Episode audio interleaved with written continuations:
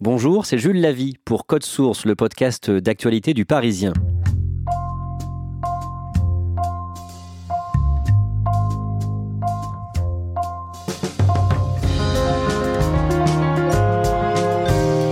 C'était il y a tout juste 30 ans, à l'automne 1989, sous François Mitterrand. Michel Rocard est le chef du gouvernement, Lionel Jospin ministre de l'Éducation, et un certain Ernest Chénière dirige le collège Gabriel Avez à Creil, dans le département de l'Oise. Dans ce collège, trois jeunes filles veulent se rendre en cours, la tête couverte d'un voile.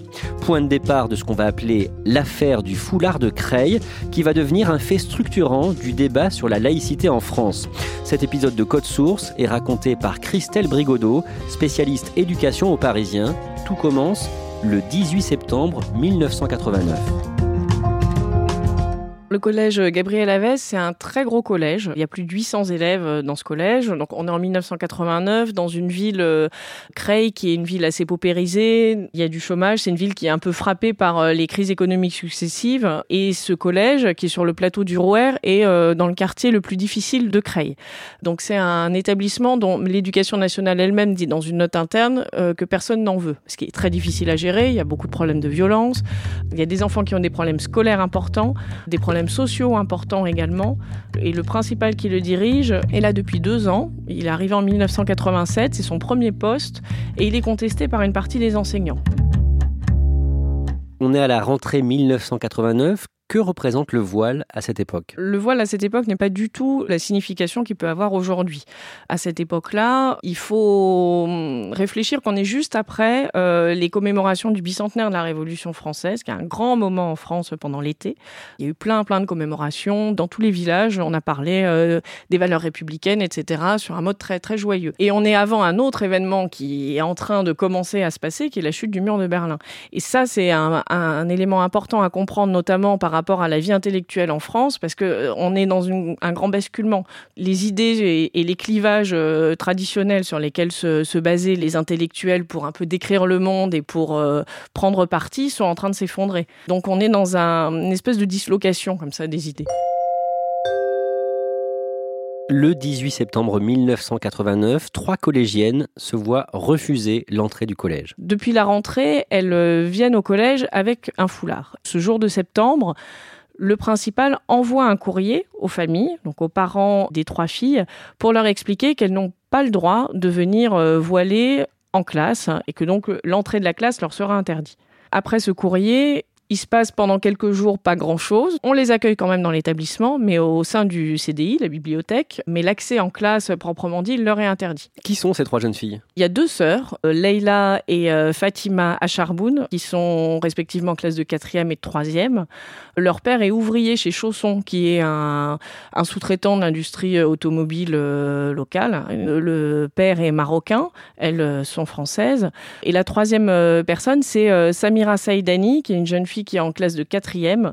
Euh, son père est responsable d'une salle de prière à Creil. Mais c'est trois jeunes filles qui ne font pas spécialement parler d'elles. C'est des collégiennes ordinaires, euh, comme il y en a des dizaines d'autres dans ce collège Gabriel Avez. Elles avaient déjà mis leur foulard? Oui, elles l'avaient mis au mois d'avril euh, dans l'année scolaire précédente. Le principal avait convoqué les parents, leur avait expliqué que c'était pas possible et elles l'avaient enlevé. Vous avez revu hein, le principal de, ce collège de Creil euh, récemment. Est-ce que vous pouvez nous parler de sa personnalité? Alors c'est une personnalité extrêmement complexe. Quand je l'ai rencontré euh, il, y a, quelques jours euh, à Saumur, donc dans sa maison à la campagne, il m'a fait l'effet d'un homme à la fois très cultivé, en même temps assez sanguin, pour qui c'est évident quand on le voit, l'idée d'être seul contre tous, ça, ne le dérange pas lui. Il se vit comme un samouraï, il le dit. Il a d'ailleurs dans son bureau un sabre de samouraï qu'il avait déjà à l'époque de Cray et qui était exposé dans son bureau. En tout cas, euh, lui est parti du départ avec cette conviction que la laïcité était en danger, était bafouée, euh, voilà. Et donc il s'est mis en tête que c'était son combat et qu'il allait euh, aller jusqu'au bout, envers et contre tout. Et même si le ministre ou le président de la République lui demandait de faire marche arrière, il ne cédait pas. Et donc il demande à ces trois collégiennes d'enlever leur voile. Pour lui, la règle est très simple, c'est contraire à la laïcité et c'est ce qu'on verra ensuite, et c'est ce qui fait que l'affaire va devenir très problématique, c'est que la, règle n'est pas si simple que ça. Mais pour lui, c'est une question de principe. On ne vient pas à l'école républicaine avec un signe qui montre son appartenance religieuse. Et en fait, il explique sa décision par une autre histoire qui s'est passée peu de temps avant. Il y avait un groupe au collège euh, d'élèves de confession juive qui, euh, disons, avait fait parler d'eux parce qu'ils refusaient d'aller en classe le vendredi et le samedi euh, pour respecter le Shabbat. Et le principal s'était ému de ça. Après avoir été alerté par les enseignants, il était allé voir euh, l'internat où étaient logés ses collégiens pour demander euh, ce qui respecte les emplois du temps. Et euh, il s'était vu refuser cela par la direction de cet internat. Et au cours de ces discussions sur ce sujet, avec les enseignants en salle des profs, certains ont dit mais on a un autre problème, il y a des jeunes filles qui arrivent voilées. Et donc le principal s'est mis en tête de régler ce problème de laïcité. Lui a vu tout de suite un problème de laïcité. Il s'est dit il faut mettre un stop, sinon on finira jamais. Le problème, c'est que l'affaire s'emballe. L'affaire s'emballe notamment avec un article du Courrier Picard le 3 octobre. Le Courrier Picard, au départ, euh, fait un article, bon, classé à la rubrique des faits divers, il est assez succinct, mais il décrit euh, tout de suite le principal comme euh, un homme aux idées très arrêtées. Donc dès le départ, la manière dont on relate l'affaire part sur un mode, disons, un petit peu polémique. Assez vite, euh, il y a une dépêche AFP et des articles euh, qui vont devenir euh, très très nombreux. Les historiens toujours ont relevé que sur la période entre octobre et décembre, il y aura 500 articles dans la presse nationale qui vont paraître. C'est énorme pour l'époque. Les radios et les télévisions s'engouffrent aussi dans la brèche. Ça devient vraiment l'affaire dont tout le monde parle. On ne peut pas y échapper. Pendant tout le mois d'octobre, à 16h, l'heure de la sortie, il y a régulièrement beaucoup de caméras devant le collège. Samira, Leila et Fatima fuient les caméras. C'est le ras-le-bol général. Les parents se font de plus en plus rares à la sortie des classes, hésitant à braver l'agitation commune et à vivre sous la pression constante des médias. J'étais il y a peu de temps à Creil, j'ai rencontré une maman euh, d'élèves euh, qui représente les parents d'élèves actuellement et qui à l'époque était collégienne. Elle était en sixième au moment de l'affaire. Euh, elle me racontait que elle se faisait encore plus petite que se font les petits enfants de sixième parce qu'elle était très impressionnée par tout ce monde à la sortie de l'école. Et il faut s'imaginer, énormément de caméras qui suivent les élèves, qui suivent évidemment les trois jeunes filles, les trois protagonistes de l'affaire, qui se mettent à courir pour échapper aux caméras. Enfin, il y a des scènes de confusion comme ça, presque quotidiennement devant l'établissement. Dès le 8 octobre, Lionel Jospin, alors ministre de l'Éducation nationale, intervient publiquement.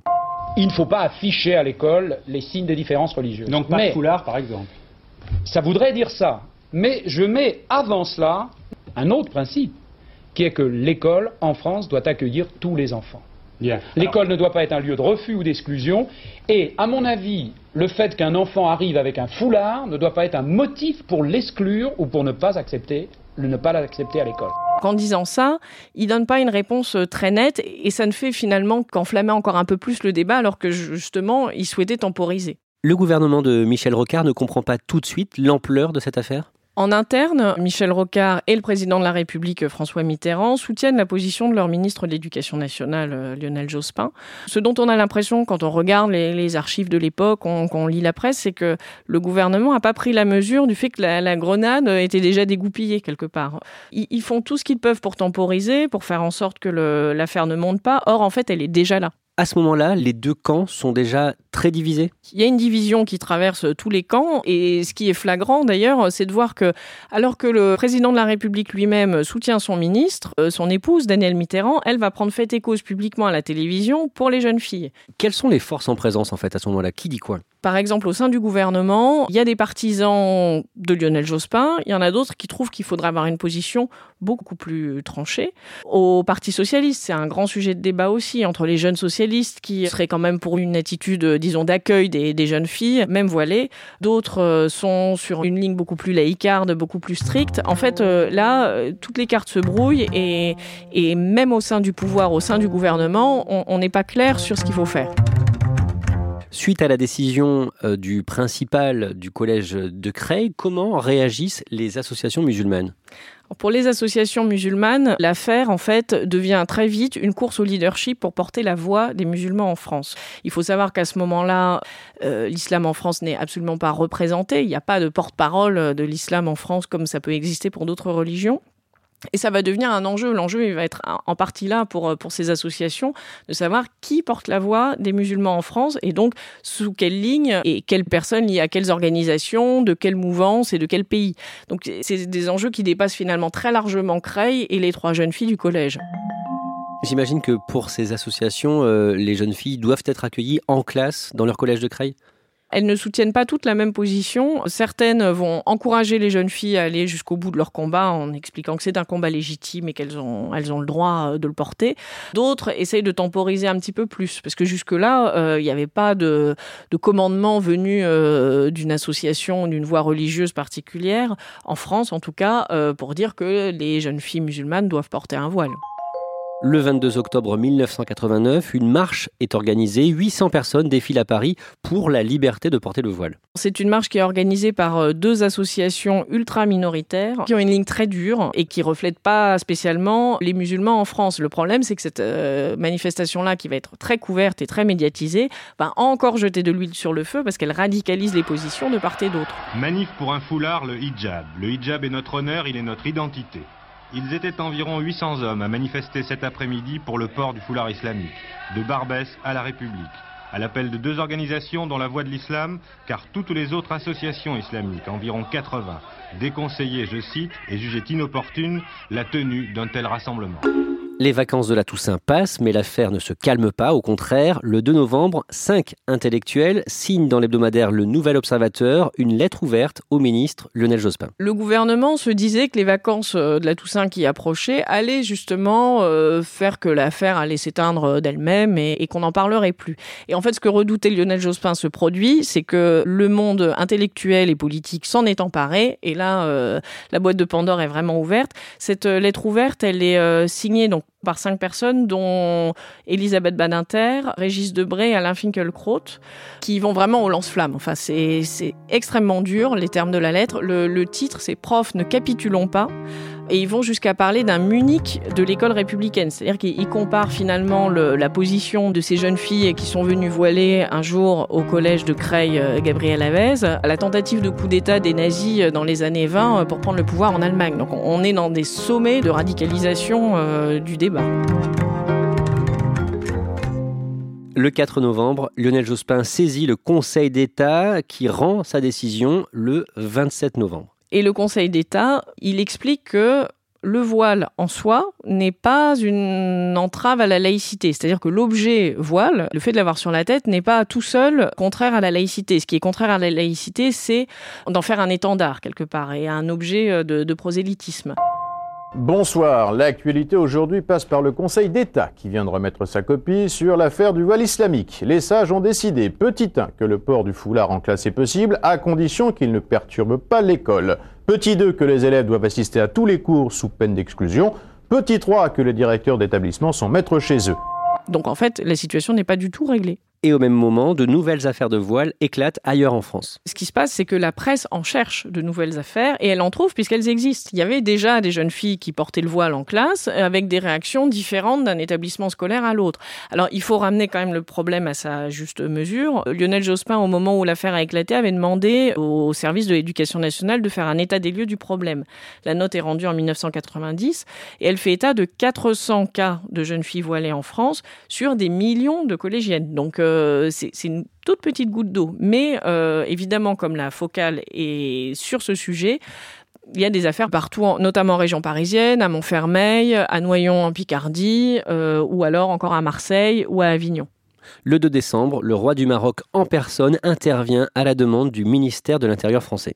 Ça paraît assez incroyable, mais l'affaire a pris de telles proportions que le gouvernement s'en remet à un État étranger pour euh, régler la question. Et donc Pierre Jox, qui est ministre de l'Intérieur, demande au service consulaire du Maroc de prendre position parce que Fatima et Leila euh, sont d'origine marocaine.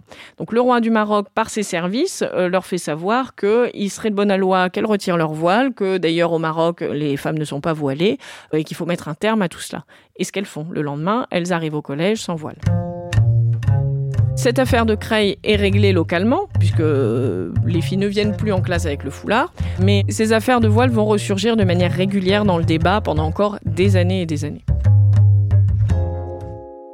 Cette affaire a fracturé en interne toutes les organisations qui existaient à l'époque Absolument toutes. Que ce soit les organisations politiques, à gauche, à droite. La gauche est au pouvoir à ce moment-là et la gauche euh, en sort complètement dispersée. Les organisations féministes sont divisées aussi sur le sujet, entre celles qui estiment que le voile est une contrainte euh, et celles qui sont pour un accueil euh, des femmes, quelles que soient leurs origines, leurs convictions et religieuses notamment.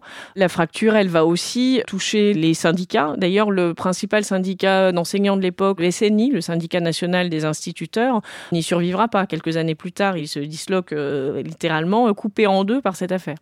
Cette affaire a été euh, un point de départ dans la relation de, la France avec euh, le voile islamique? Avant Creil, on parlait très peu du voile ou quand on voyait euh, une femme voilée, on parlait d'un fichu finalement, puisqu'on avait l'habitude euh, de voir des, femmes avec la tête couverte sans que ce soit forcément un signe religieux. Et euh, avec Creil, le fichu devient un voile. On parle de tchador aussi, l'affaire du tchador ou voile islamique. Ça, c'est toute une terminologie qui apparaîtra au moment de l'affaire de Creil. Et l'affaire de Creil est pour les historiens complètement fondatrice d'une chose, c'est que c'est le premier moment où la laïcité se confronte une autre religion que le catholicisme, qui est l'islam.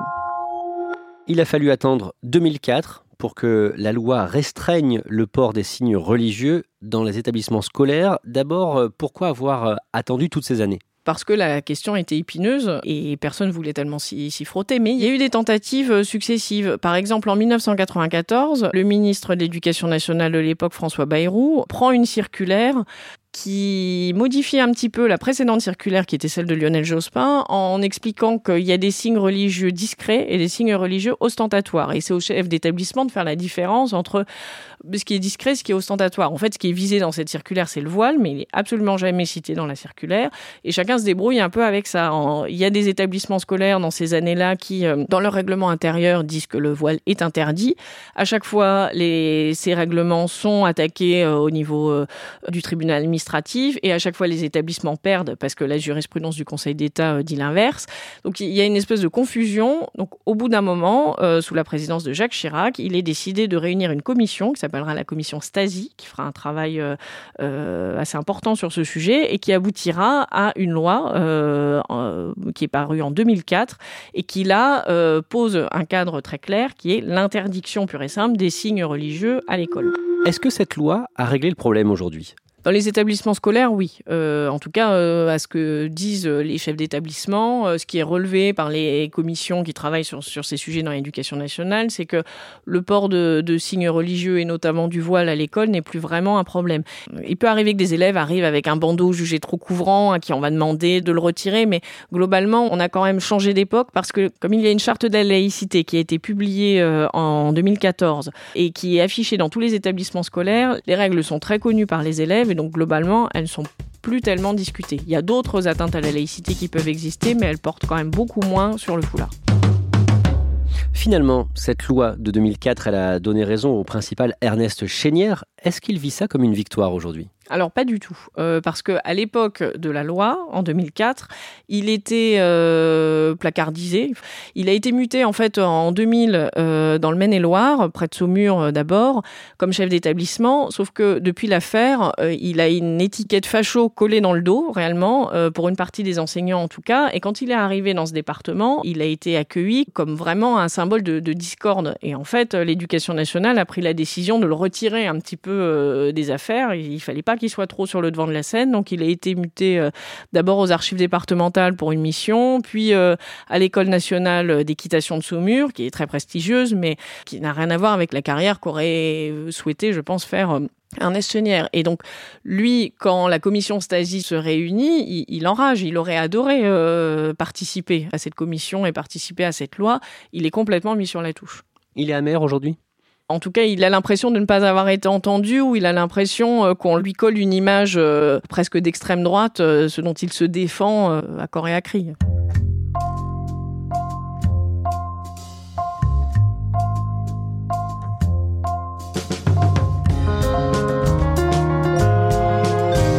Merci à Christelle Brigodeau, dossier préparé et produit par Clara Garnier-Amouroux, réalisation Alexandre Ferreira.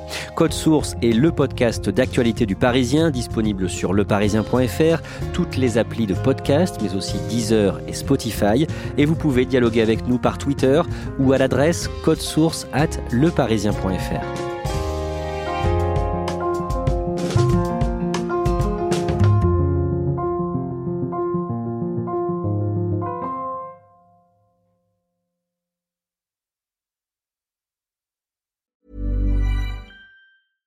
Want flexibility? Take yoga. Want flexibility with your health insurance? Check out United Healthcare Insurance Plans. Underwritten by Golden Rule Insurance Company, they offer flexible, budget friendly medical, dental, and vision coverage that may be right for you. More at uh1.com.